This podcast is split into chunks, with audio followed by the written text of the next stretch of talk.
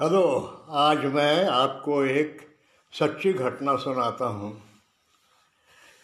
यहाँ रायपुर में सोल्जर लोगों के लिए मिलिट्री में भर्ती के लिए इंटरव्यू चल रहे थे। लंबी लाइन थी।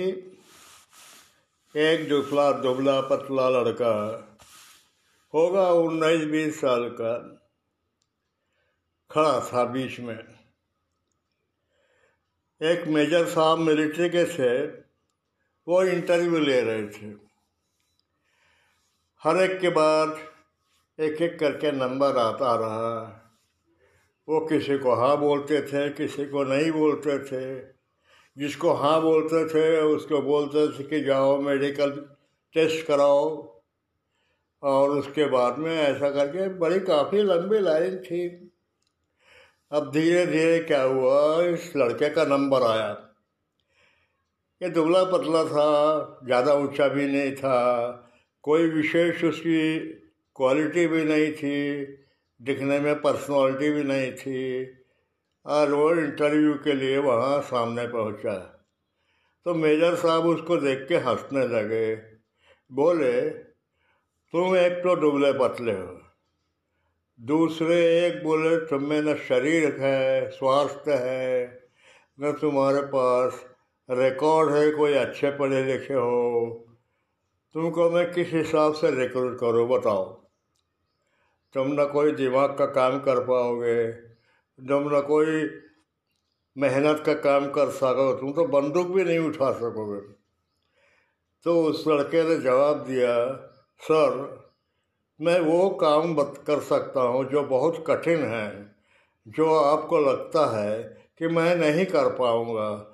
ऐसा काम मैं कर सकता हूँ। तो मेजर साहब सोचने लगे, ये जुबला पतला लड़का क्या बोल रहा है? उन्होंने जुबले पतले लड़के से पूछा, ये बात रायपुर की है? लड़के से पूछा, कहाँ रहते हो? तो उसने बताया कि मैं राजहरा माइंस में रहता हूँ। बोले, ये कहाँ है? तो बोले जुरुक से करीब नब्बे किलोमीटर अंदर में है, ये खदान है लोहे के पत्थर के। अच्छा बोले, वहाँ जाने के लिए कैसा है? बोले दुरुक से स्टेशन से गाड़ी छूटती है, वो करीब आठ बजे छूटती है, रात को बारह बजे पहुँचती है। और कैसे जा सकते हो? तो बोले, बस जाती है। बस, आखिरी बस कितने बजे जाती है? तो बोले, दस बजे के करीब जाती है। दस नहीं, करीब साढ़े नौ, पौने दस। और सवेरे राजहरा से पहली बस कब निकलती है? बोले, बराबर पाँच बजे। और वो कब पहुँचती है ध्रुव? तो बोले, सात, साढ़े सात बजे। तो बोले अच्छा तुम एक काम करो बोले, तुम्हारा मैट्रिक का थर्ड क्लास का सर्टिफिकेट है, कोई बात नहीं बोले। तुम मेरे को यहाँ पर सवेरे बराबर साढ़े छः बजे तक ये मैट्रिक का ओरिजिनल सर्टिफिकेट ले आओ, उसी समय तुम्हारा अपॉइंटमेंट हो जाएगा। तो बोले हाँ सर, मैं कोशिश करता हूँ। तो उस समय करीब शाम के पाँच छः बजे थे। तो मेजर जी बोले सरदार जी थे वो, मेजर बोले तुम कहाँ भाग रहे? बोले यहाँ बैठो, बोले कहीं जाना नहीं। अब वो बेचारा बैठ गया बाजू में। जब रात को करीब साढ़े नौ, दस बजे उसको बोला कि, अब तुम जाओ, बोले, और ला के देखाओ। अब ये लड़का रायपुर में अपना दौड़ के अपना ये मुख्य जो चौक है आ, क्या बोलते हैं तुम्हारे कहाँ पर ये मालविया रोड के पास का चौक वहाँ पहुँचा। वहाँ से टेंपो वगैरह मिल जाती। तो आखिरी वाली टेंपो जो द्रुग जाने की थी वो बोल रही थी द्रुग द्रुग द्रुग करके। तो बैठ गया उसमें बहुत भीड़ थी। रात को करीब साढ़े ग्यारह बजे दुर्ग पहुँचा अब यहाँ से राजहरा जाना है, क्या करे, क्या नहीं। लेकिन वो लड़के ने कैसा भी करके मैनेज किया और सुबह साढ़े छः बजे वो सरदार जी जहाँ रिक्रूटिंग जगह थी वहाँ पहुँचा। साढ़े छः बजे वो वहीं बैठा रहा बाहर में, बरामदा में। उसके बाल ऊपर नीचे हो रहे थे, गंदे हो गए थे, कपड़े गंदे हो गए थे। और उसकी आँखें भी रात को नींद नहीं हुई, ऐसा लगता है। और जब सरदार जी करीब आठ, साढ़े आठ बजे बाहर निकले, अपना ड्रेस वगैरह पहन के तैयार होके तो उस लड़के को बैठा देखे।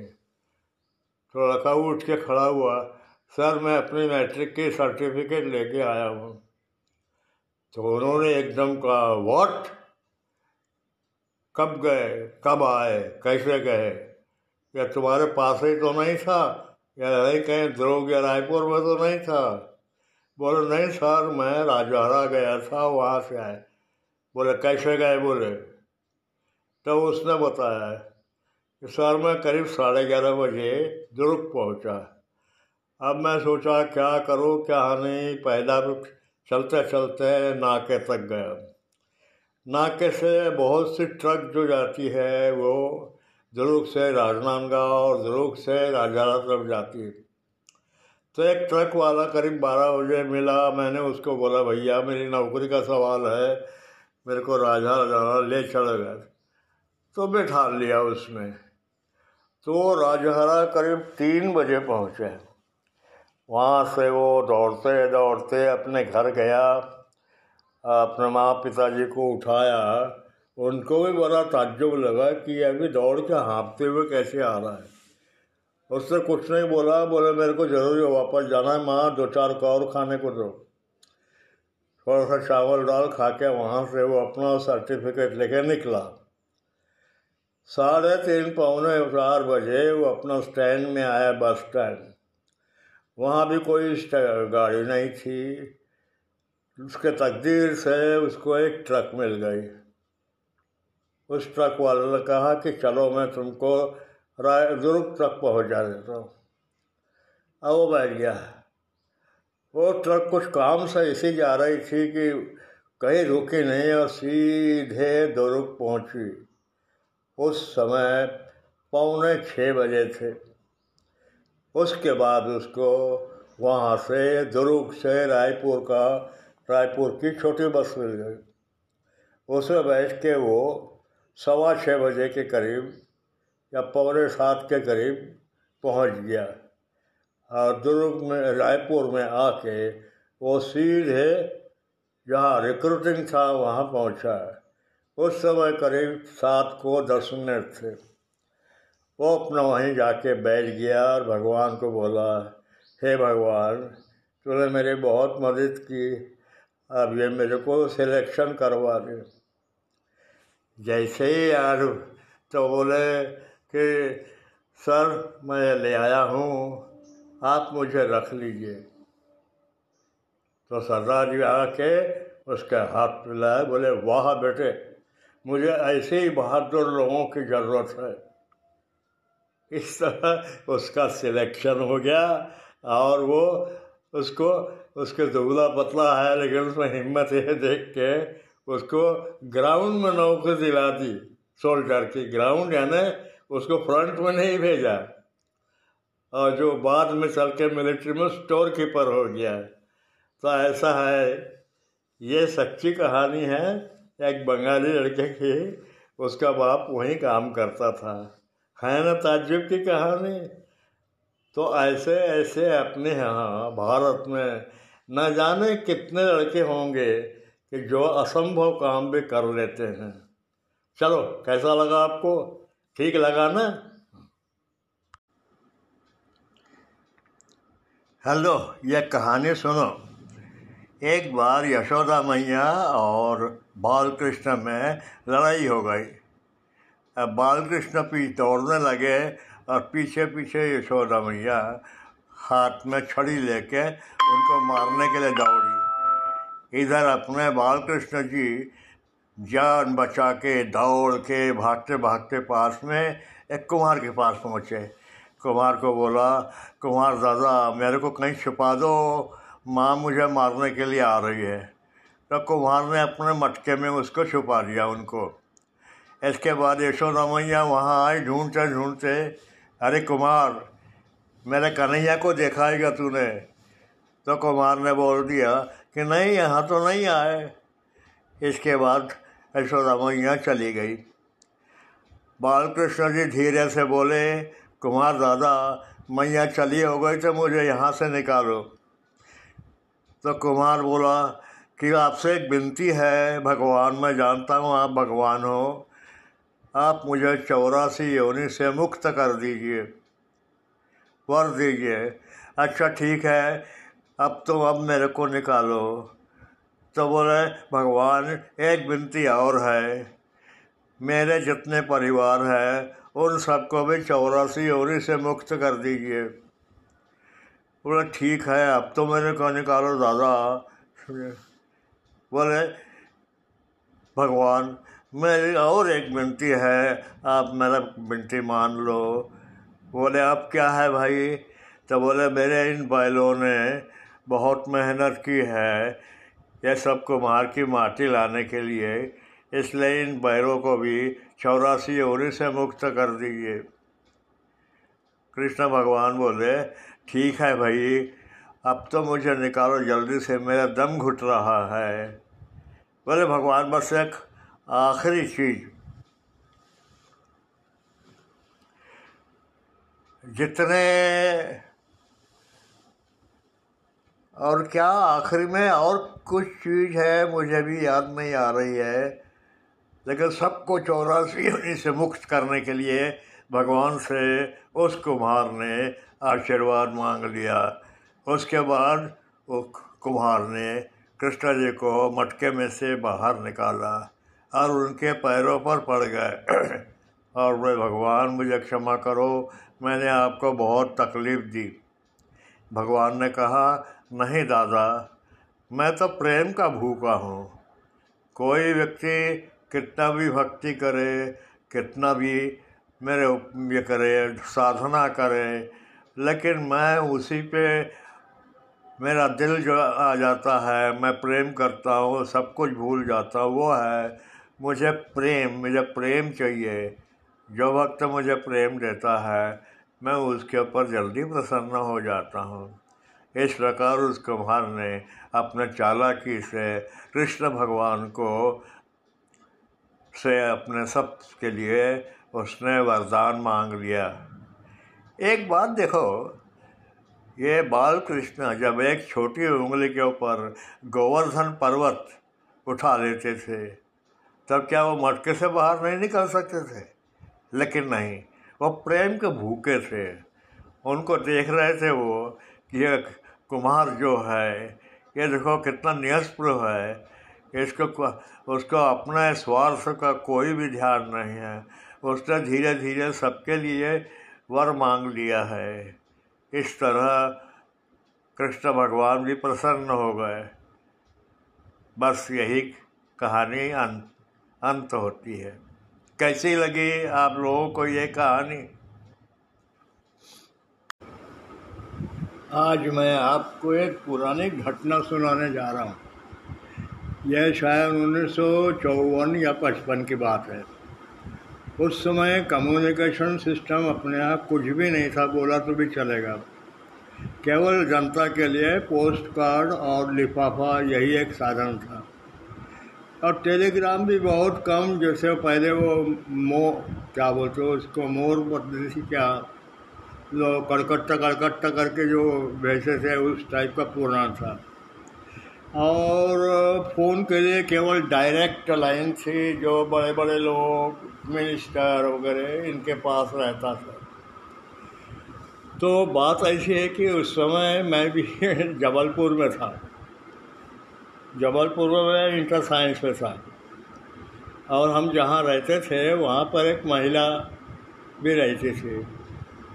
कोई ज़्यादा नहीं होगी पच्चीस तीस साल की होगी।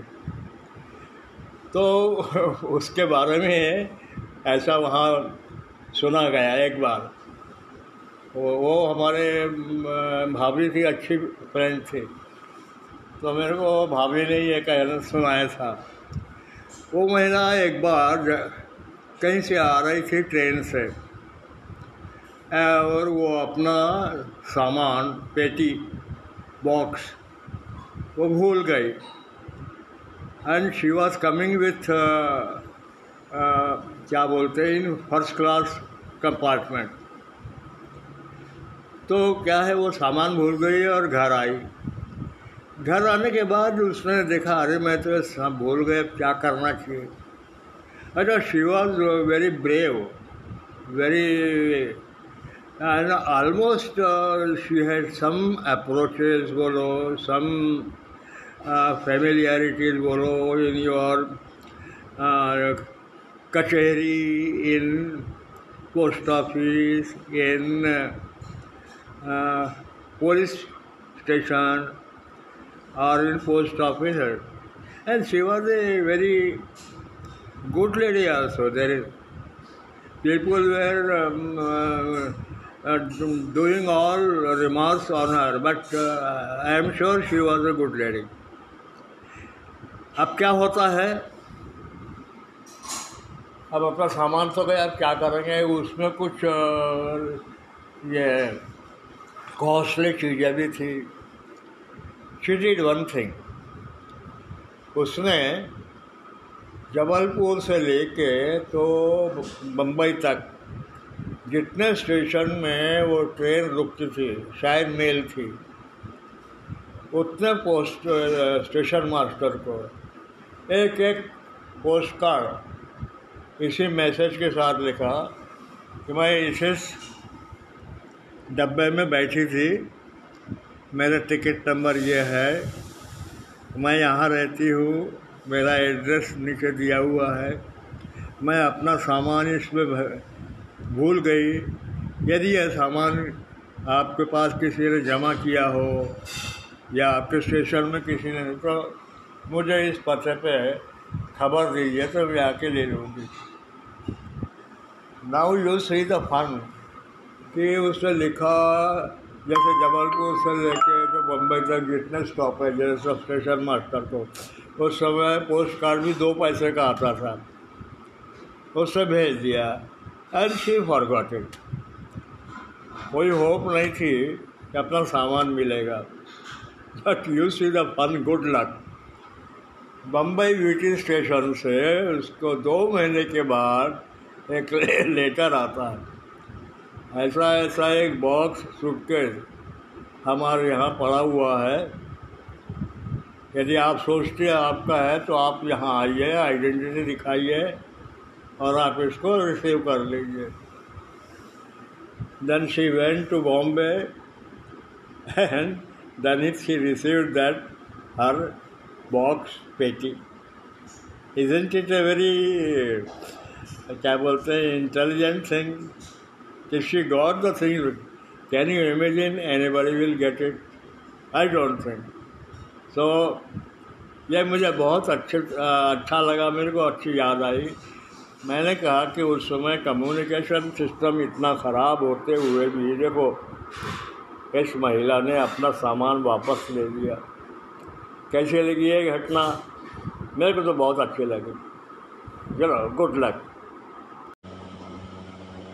हाँ तो मैं आपको एक दूसरी कहानी सुनाने जा रहा हूँ, जो एक कहते हैं कि यह सच्ची घटना है। यह महाराष्ट्र में, पुणे साइड में किसी गाँव की घटना है, ऐसा कहते हैं। तो हुआ यूँ कि वहाँ एक पुणे में एक लड़का डॉक्टर बना हुआ था, अभी अभी उसका रिज़ल्ट निकला था, काफ़ी होशियार था। उसका नाम था रामचंद्र कुलकर्णी। तो उसने, उसको गोल्ड मेडल भी मिला हुआ था, उस समय उसने टॉप किया था पुणे यूनिवर्सिटी से। और वो अपना एक छोटी सी दुकान खोल के बैठा रहा करता था। एक बार वो ऐसे ही अपने गाँव के तरफ़ घूमते घूमते जा रहा था। और लकीली उसके बाद अपना एक छोटा, एक डब एक रहता था बैग जिसमें अपने आवश्यक दवाई वगैरह रखता था। एक जगह वो जाते जाते थोड़ा रुका उसने देखा एक झोपड़ी में से कराने की आवाज़ आ रही है। तो उसका दिल नहीं माना जो अपना कर, कर, बहुत ज़ोर से कराने की आवाज़ आ रही थी। अंदर गया देखा तो एक एक महिला वहाँ पर खटिया में सोई हुई थी। पास में कोई नहीं था, अंधेरा था। उसने पूछा कि क्या तकलीफ़ है आपको? क्यों करा रहे हो? तो उसने बोला कि मेरे को, आप देख लीजिए खुद मेरे को क्या तकलीफ़ है। बोले, मैं देखने से चलेगा? बोले हाँ। तो डॉक्टर ने एग्जामिन किया, देखा कि वो महिला की डिलीवरी होने की थी और समय आ गया था। इसलिए वह करा रही थी। तो उसने बोला कि मैं आपका डिलीवरी करा दूँ क्या? तो उसने बोल दिया हाँ। तो इसने बोला कि आपके आसपास कोई महिला है क्या? आपके आसपास कोई पहचान के रिश्तेदार है क्या? बोले, नहीं। आपके हस्बैंड क्या करते हैं? बोले, वो यहाँ नहीं है, उन्होंने मेरे को छोड़ दिया है। फिर तुम कैसा चलाते हो घर? तो मेरे पड़ोस में बोले, एक दाई माँ है वह थोड़ा सा खाने को ला देती है बस। तब कि उसको, मैं बोलूँ क्या दाई माँ को, एक बर्तन में पानी गर्म करके ला दे? तो बोले, ठीक है, आप बोल दीजिए। वो महिला आई, उसने गर्म पानी लाया। इसके बाद डॉक्टर ने देखा कि ये तो बहुत क्रिटिकल मामला है और बहुत कॉम्प्लिकेटेड केस हो गया है। उससे सोचा कि ये करना बहुत मुश्किल है, ये इसमें कहीं गलती हो गई तो बहुत गड़बड़ हो जाएगी। तो लेकिन उसने देखा नहीं कराया तो यह महिला मर जाएगी। उस पर कोई शक नहीं था। और फिर इसने अपने जो बुद्धिमत्ता है, अपने जो स्किल है, अपने जो इससे उसने एक सफल डिलीवरी करा दिया छोटा। तो लड़की थी, उसने बोला महिला से लोग आपकी बिटिया हुई है, ये आप आप बहुत भाग्यवान हैं, ये आपके भाग्य जगाएगी। तो उसने फिर डॉक्टर साहब को वहीं से नमस्कार किया, फिर बोले तुम लेकिन बिटिया को पालोगे कैसे? बोले, ईश्वर जो दे देगा, वो ये जो हम खाएँगे। नहीं नहीं नहीं, बोले, इसको ऐसा नहीं है। इसको खिलाओ। इसको तुम कुछ, थोड़ा तबीयत ठीक हो जाएगी, कुछ काम करो और इसको पढ़ाओ, लिखाओ, उसको बड़ा बनाओ। बोला, मैं कैसे करूँगी? बोले, तुम कितनी पढ़ी हो? बोले। बोले, मैं मैट्रिक फेल हूँ। तो डॉक्टर बोला, ठीक है, तुम पुणे जाओ, पुणे में वहाँ पर ऐसा बड़ा बड़ा एक अस्पताल है, वहाँ पर जाओ तो तुमको एक नौकरी मिल जाएगी और तुम अपने इस बिटिया को पढ़ाओ। और कुछ दवाई वाई उन्होंने अपने बैग में से निकाल के दे दी और चले गए डॉक्टर। और ये मामला ऐसी वो डॉक्टर भूल गए ये सब कुछ। उसके बाद कई सालों के बाद, पच्चीस, छब्बीस सालों के बाद ऐसा हुआ कि वहाँ पर एक एसोसिएशन जमा था डॉक्टर लोगों का, जिसमें जो अच्छे अच्छे डॉक्टर लोग थे, उनको एक सम्मान पत्र और एक उनको ये क्या बोलते मोनूमेंट देने का प्रोग्राम था। तो उसमें एक डॉक्टर चंद्रा थी वहाँ पर, बहुत यंग लेडी और उसमें गायनेकोलॉजिस्ट ने एम स्पेशलाइजेशन किया था डॉक्टरी में। हुआ यूँ कि फिर उसके भी उस सम्मान पत्र देने का प्रोग्राम था। और उसमें एक मिनट रुक जाओ। मिला हुआ था, उस उसने टॉप किया था, पुणे यूनिवर्सिटी था ऐसे अपने गाँव की तरफ़ घूमते घूमते जा रहा था।